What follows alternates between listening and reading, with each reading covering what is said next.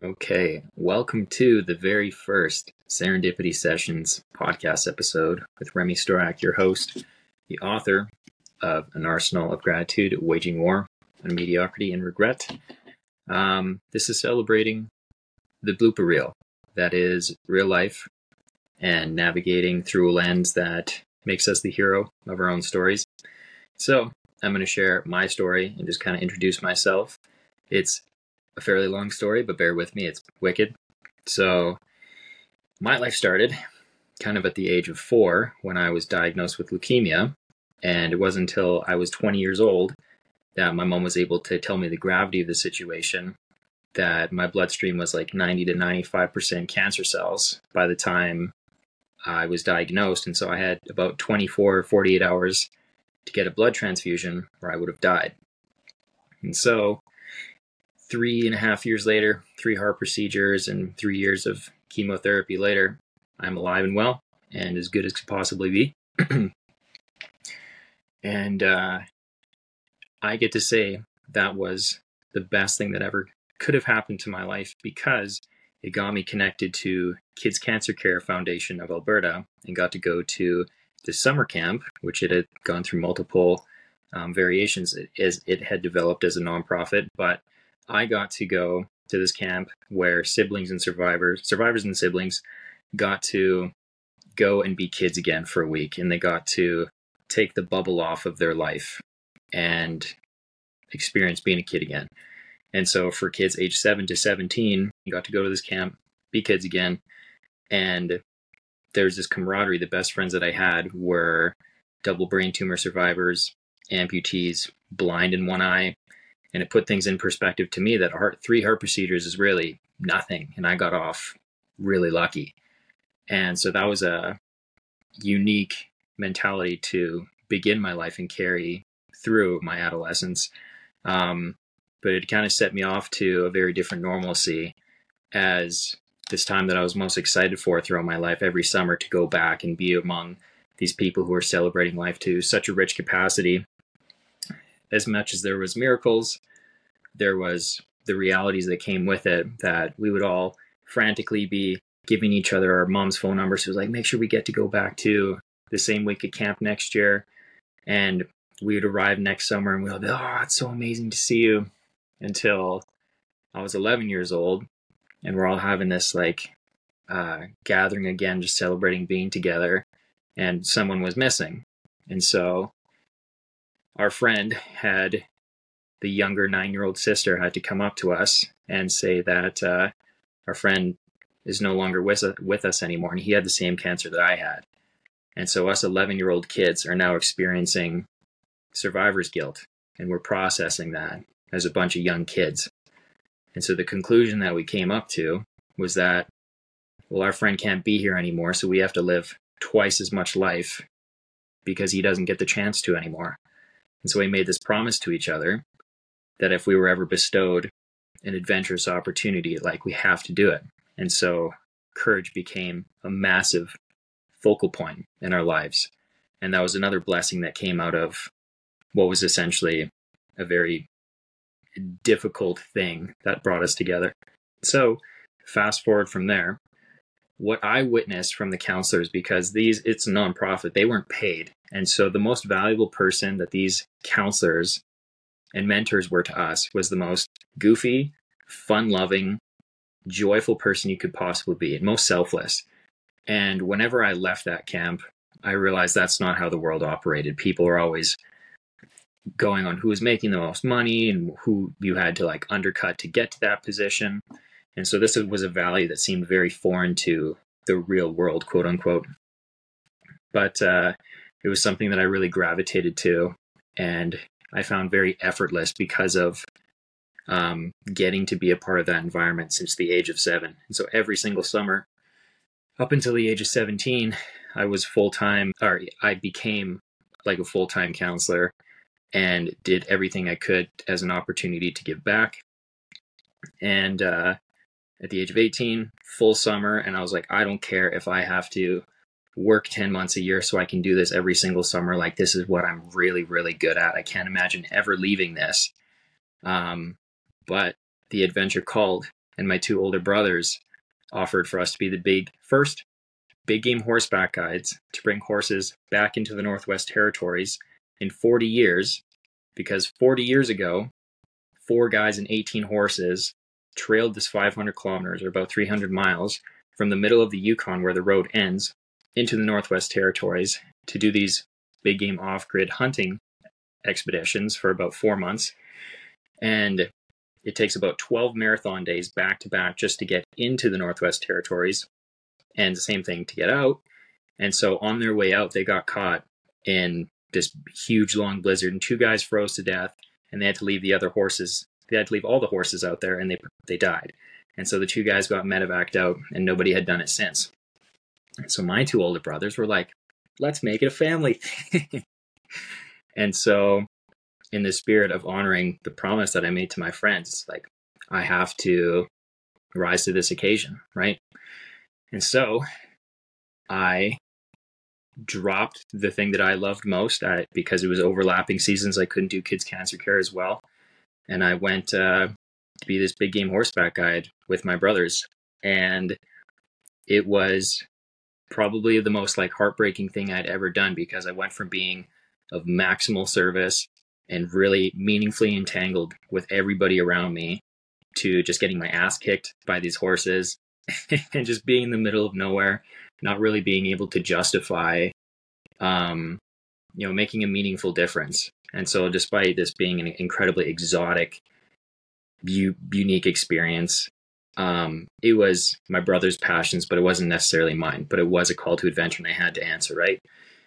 And so, so it came to be that I was very resentful of this opportunity.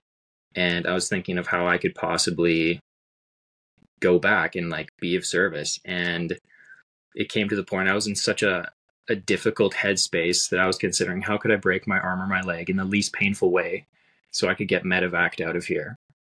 And it was day 28. I was journaling and uh, I would hit shuffle on my iPod as like a spiritual, like, hey, God, like, give me a message, something, you know?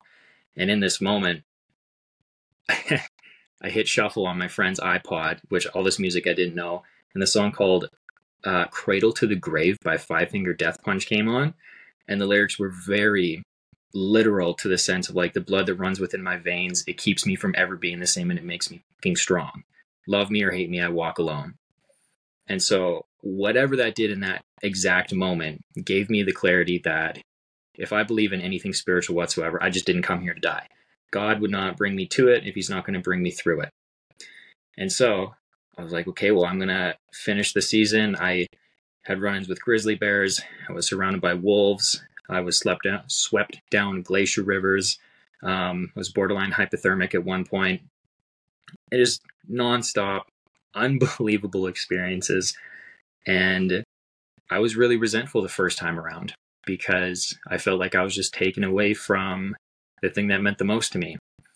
But as I came out after 110 days off grid, I told all my friends that no matter what I say, like, I do not want to go back there. There's nothing that could ever make me want to go back. Like, that was awful. It was an exotic experience, but nothing would ever bring me back. And so me being an 18, 19 year old kid who got like one wicked big paycheck, I was still in my party phase and I was partying my life away, hosting for all my friends, and uh, had no concept of uh, of moderation. And so I really was like running out of money quickly, and uh, it was kind of getting too late to get a job again. And I was having these multiple revelations on top of each other that despite me being back home and being the safest I've ever been, I had lost my gratitude. And whenever I prayed, if I did, I would be like, hey, God, I haven't talked to you in a while.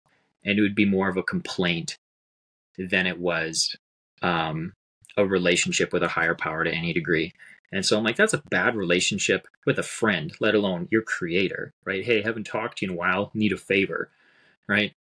And so I realized the most grateful I had ever been was when I was in the most difficulty I'd ever been, which was guiding. And so it was like every time I had to wade through a river, carry my shotgun with me to go wrangle the horses every morning, just walk to the wil- walk through the wilderness for hours and hours on end, bumping into grizzlies, all these different scenarios, um, just like truly being at the mercy of the world. I just felt like I had, uh, yeah, was like this divine power to me. I didn't come here to die. But then, so I had this courage in an environment that it made sense. I needed to be courageous. But when I came home, people saw me as this courageous mountain horseback guide. But then I'd be afraid to talk to girls or uh, hop on a meaningful opportunity. And so I was courageous in an aspect that put me on a pedestal in people's minds and it built my ego to a degree, but it didn't translate to all the other things that I was hoping to be a courageous person about. And it made me feel torn in my identity. And so I told my friends I'm going back for a second season. They said, You told us not to let you do that. I said, Yes, yes, I know. Um, I know what I'm doing this for, and I need to like go find God again. And so I had decided in my mentality that I didn't know what I was getting into the first time a lot, first time around. So I was allowed to complain, but now that I knew what I was getting into, I just surrender my ability to bitch. It just doesn't make sense because I signed up for it, knowing exactly how difficult it could be. And so my brothers, being the same brothers, and you know, it was extremely difficult, and these horses are like falling through the mud. Um, and we're having to save them out of this marsh and all these crazy things that are happening. It was very stressful. And they're getting mad at me because I was way more zen this time around. And they're like, why aren't you mad? I was like, what do I win? We're just to have to get through it anyway, so whatever.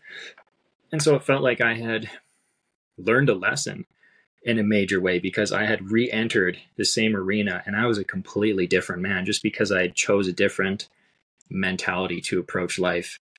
And I just wanted to like find God again and be one with like every moment. It's like, God, keep me safe, keep me warm, keep my feet sturdy as I'm walking through this river, keep me dry, keep me alive, you know? And so as soon as I felt like, okay, I learned my lesson, what's next, God? Don't ask that question unless you want to get your ass handed to you with another lesson. and so fast forward to season two, about day 67, uh, we were at this familiar camp called Coons Camp. And it was our favorite place. It was just wide open, like beautiful, lush area. You could see uh, in every direction really well. Um, everything, the horses didn't go too far in the morning and the wrangles and everything about that place, like all of us, we just really loved. We made a promise to each other as brothers that don't ever split up because there's no promising if I took my horses around a valley one way and we met up in an hour that I am not going to bump into a grizzly and backflip. And so we just promised each other not to split up in that regard. But we got comfortable enough that we hunted every direction we possibly could for three or four days and saw absolutely nothing because the year prior to winter came a month early and the caribou migration like walked through our valley. But then this year, like the weather was normal, it was still summer, and so there was no migration. So we're like, okay, like we got to go down the valley my brother said, I'm going to go down the valley. Uh, I'll be back in three days, I promise. And I haven't had a break in 67 days. So I was like, bye bye. Have a wonderful time. You know, I'll just take my six horses, hang out here. He took himself and a hunter, uh, eight and eight horses down the valley. And I got to relax for the first time in 67 days. And so, in this new monumental lesson, it was day two of three and I was eating caribou steaks around a fire at dinner, and I had my six horses in a semicircle behind me with this S shaped river in front of me. And this grizzly comes out from a 100 yards away and waddles right up to the other side of the river. And it stands upon its back legs, and I have my gun there ready in self defense at all times. Bears aren't very aggressive, like 95% of them are good, but it smells my food and so I pop a shell into the shotgun and I'm screaming bloody murder at this thing, like, do something. And it does not even look me in the face. It stands up on its back legs and it's looking all over my head. My horses are looking at it. Horses are looking back. It gets back on its four legs and walks off into the bush. I'm like, that's way scarier. It didn't even it didn't even like recognize my existence as I'm screaming at it from like 20 feet away. And so I'm like, okay, well, it's gonna come back in the middle of the night because it knows I have food. And so all my horses have bells on them and hobbles. And so they tend to not go too far and I can hear their dinging into the distance, but they knew this bear was coming back. So ding, ding, ding, ding into the dark. And I'm like, oh my God, like I'm really alone for the first time here. I'm like, I just got to get through tonight. Ben's coming back tomorrow. He's, he's never going to believe this. I just got to get through tonight. And so I set up all these pack boxes in such a way if I hear any rattling, I know an animal's is coming and starts ravaging around. And I can't fall asleep until 2 a.m. And I wake up and I think I'm having a nightmare. I hear wolves howling and yapping around me. And I try and close my eyes, but it was so loud that it was screeching in my ear. And my eyes just shut up. I'm like, holy shit. Turn my headlamp on, roll out of my tent. I see three sets of eyes to my left, two to my right, and more behind me. Like, I only have four fucking bullets. so I fire a shot in the air, goes dead quiet, and I had everything set up to make this bonfire really quickly. So I light that up and I'm like frantically looking in the darkness, waiting for something to happen. And it's just eerily quiet. And I'm just like, my brother's never going to believe this. He's never going to believe this. And so I'm just waiting for sunlight to start to rise. And everything had dispersed. And so I'm like, okay, I got to go wrangle these horses. But instead of following horse tracks, I had to follow wolf tracks on top of them. They went and followed and harassed my horses. And so they were in a terrible mood. I'm like, me too. Let's go. Ben's coming back today. Everything's going to be okay. and that whole day goes by, and I'm just frantically like, can't sit still. I'm like, my brother's never to believe this. He's never to believe this. And the whole day goes by. The sun starts to set again, and Ben's not coming home. I was like, no way. Like all I had is his promise. He has the satellite phone. I have a satellite texter, but we can't communicate between each other.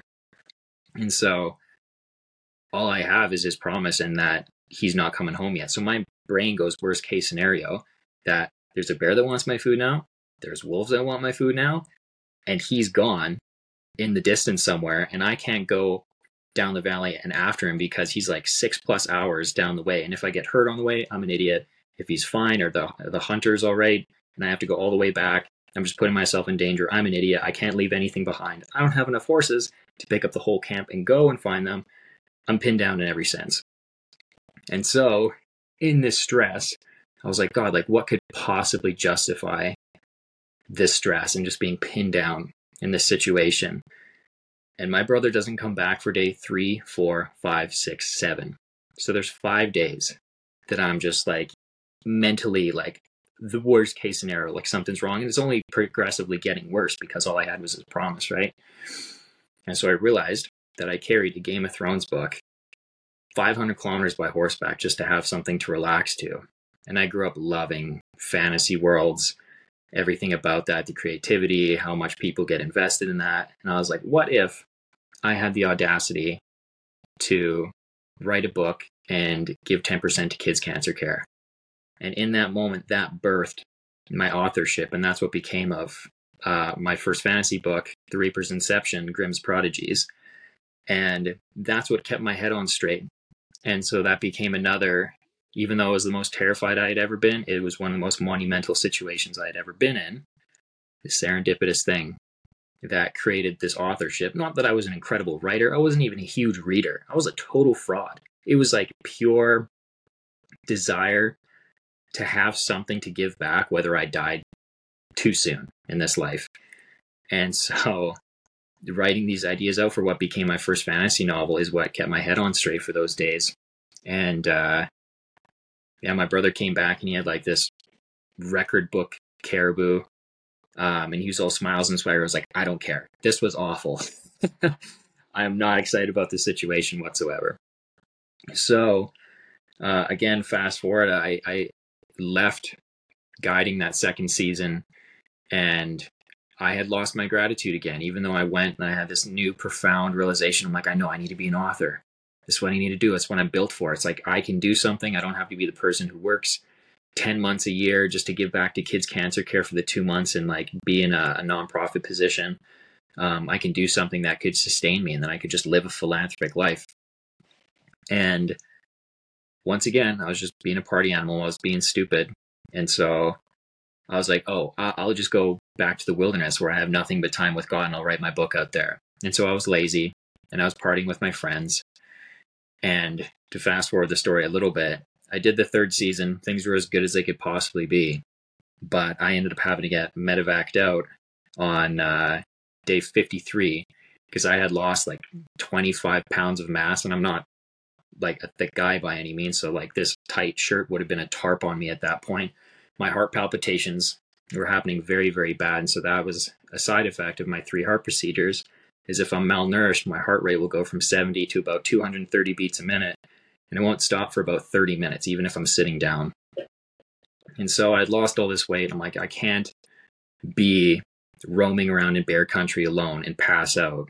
It just doesn't make sense. And so I got diagnosed with supraventricular tachycardia and that just kind of closed my opportunity to be a guide anymore. I'm like, I couldn't go back. I was still like extremely underweight. And I'm like, okay, I just got to figure life out now. And so I just got a landscaping job and I promised my brothers, I'm like, hey, I got to get this book off the ground and do that. And to fast forward the story again, it was about a year and a half later, I got this book published. And I had this mentality that I could be a lone wolf, I can do this book and that my intentions were pure enough that as soon as I put this book out into the world, that I would just be like an immediate, like next uh, George R. R. Martin, new Tolkien, you know, and that would just be like instant because my intentions are pure. It's like, oh, it's a great story and it's giving back. How wonderful. But I got my ass humbled because I put all of my life savings into bringing this book to life. And then I just assumed, not knowing uh, what my first paycheck was going to be about it. And so I just assumed that it was going to be pretty high. And I ended up going and buying like hundreds of dollars of candy for kids cancer care because they were having like a Halloween weekend. It was like, oh, this will be like my first donation of sorts. And as much as I used to donate was uh, four times as much as my first royalty paycheck over three months. So like a huge, huge long time. It wasn't just like the first little while. Um, and that was like everybody that I'd leaned on. It's like, oh, everybody who supports me in my life will be like really like stepping up to the plate. But I was hoping to donate 10% and I was donating 400%. So now my concept of reality shattered because I was so delusional that even my selflessness had manifested in a way where I thought I was uh, due or I was owed to be given like financial security. And I was so obsessed with believing that it was just going to work out for me despite like the minimum effort, the very little I know. I didn't know how to market or anything meaningful in this capacity on top of self publishing. So I didn't have anybody else in my corner helping dish this out. I thought it was just going to be, oh, internet, work your magic.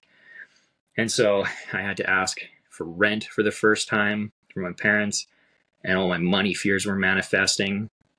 And I tried to like ruin a really great relationship that I had because I'm like, how am I supposed to give anybody clarity when my dreams are so audacious that it's putting me in these ridiculously bad financial situations where my heart is pure, but how it's actually like showing up in reality? I'm getting humbled to such a degree that now I have to ask help for, for rent, you know?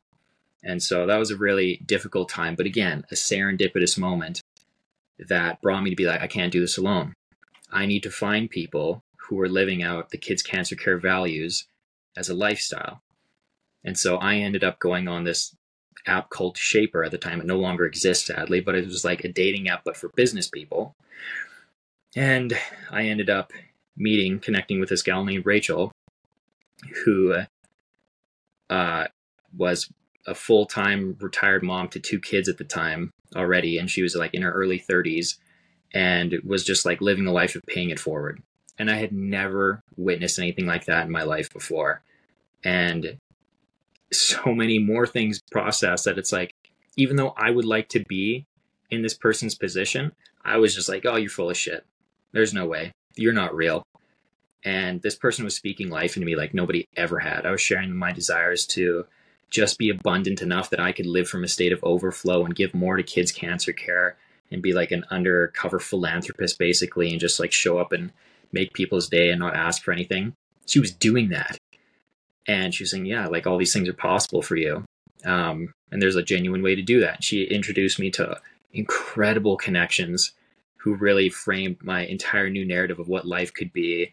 Like introduced me to John Maxwell's inner circle, who he's worth looking up by any by the way. Um, and yeah, I almost ruined a really incredible relationship because I said, why? I kept calling bullshit on these really incredible people. And I'm like, I don't even have any money to offer you guys. I just want to make well on like the information that you guys operate your life through. And they said, we don't need your money. Like we have enough. If just like whatever we owe to, whatever we pay forward to you, we just expect that you pay it forward to the next person. That's the only way we could justify this relationship. I'm like, I can do that. I will be the most humble. I will do what I have to do to become the man that can actually live out these values and not just be, you know, this egotistical horseback guide who's like leaning on a courageous moment to compensate for all the other things that I wasn't courageous about. Learning how to be an actual servant of others in friendships, relationships, and just be holistically well. I had never witnessed people like that in my life where uh, even people in relationships were able to communicate calmly, um, take a step back emotionally, and just say, hey, like, this is where my uh, insecurities are coming from. Here's how I want to actually show up. And so just have grace with me as I'm navigating these things. And it was just a, a brand new world to me. And it continually humbled me over and over. And that is how, two years later, the project that really meant to come to be that I could live out my life story and celebrate the stories of kids' cancer care and what it takes to live a life of gratitude actionably and wage war on mediocrity and regret became an arsenal of gratitude, waging war on mediocrity and regret. And so, if it wasn't for people like that sowing into me for the sake of itself, believing that I was going to pay it forward in some sense, I could not be the man I am today.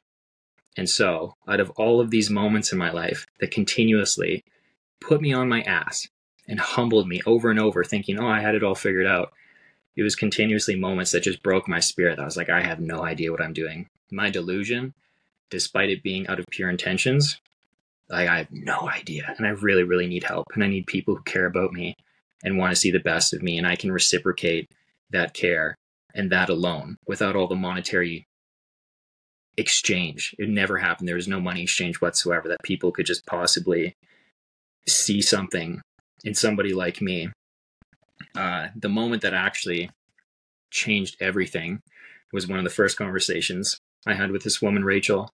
I was having all this guilt because I'm like, I keep coming back from guiding and I keep getting lazy. And I was like, I don't think things are working out for me yet because God hasn't forgiven me for the laziness that I've had. And as a spiritual person, she gave me this checkmate question that was Are you open to considering that God has forgiven you but you haven't forgiven yourself. And by pure logic of how that works, up into all forgiving God, I was like, oh yeah, I'm my own problem. I am my own bullshit.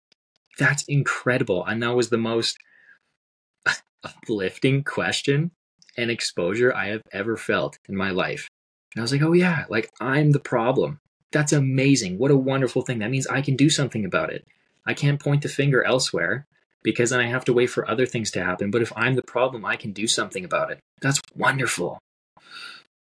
And so, from those people's example, unfolded this life of meaningful connections that has now developed to all these different opportunities to speak about things that I care about, to get into the mental health world, the addictions world, all these things that were exposed of me that I had to come over and now get to have this flag planted of oh i've been there. I can actually hold people's hands and walk them through the flame because my diligence can be somebody else's deliverance. If i have the humility to be honest about what it was really like to have my brokenness and the way that i fell flat.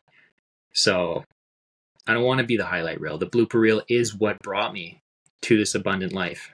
And it's not yet like financially abundant but spiritually, emotionally, mentally, relationally, overflowing, overflowing. And so these serendipity sessions, I don't know what I'm going to say all the time, but I just want to show up and offer something that might be exactly what you needed to hear because that's what people did for me. And then it was just the one thing that like really checked my bullshit and helped me get to the next stage in my life. And if I could offer that and be any amount of shred of hope to somebody else, that would be my serendipitous thing.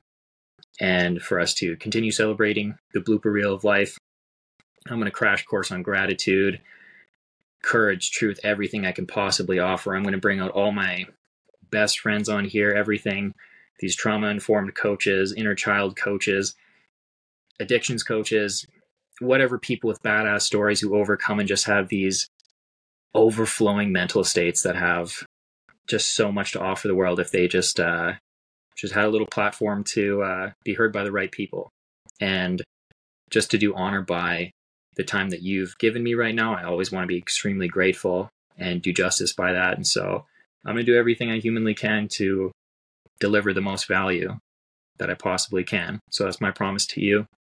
And so, as messed up as this is, as imperfect as it is, this is fumbling forward. And this is the first of the serendipity session. So, thank you for coming. Here's to many more.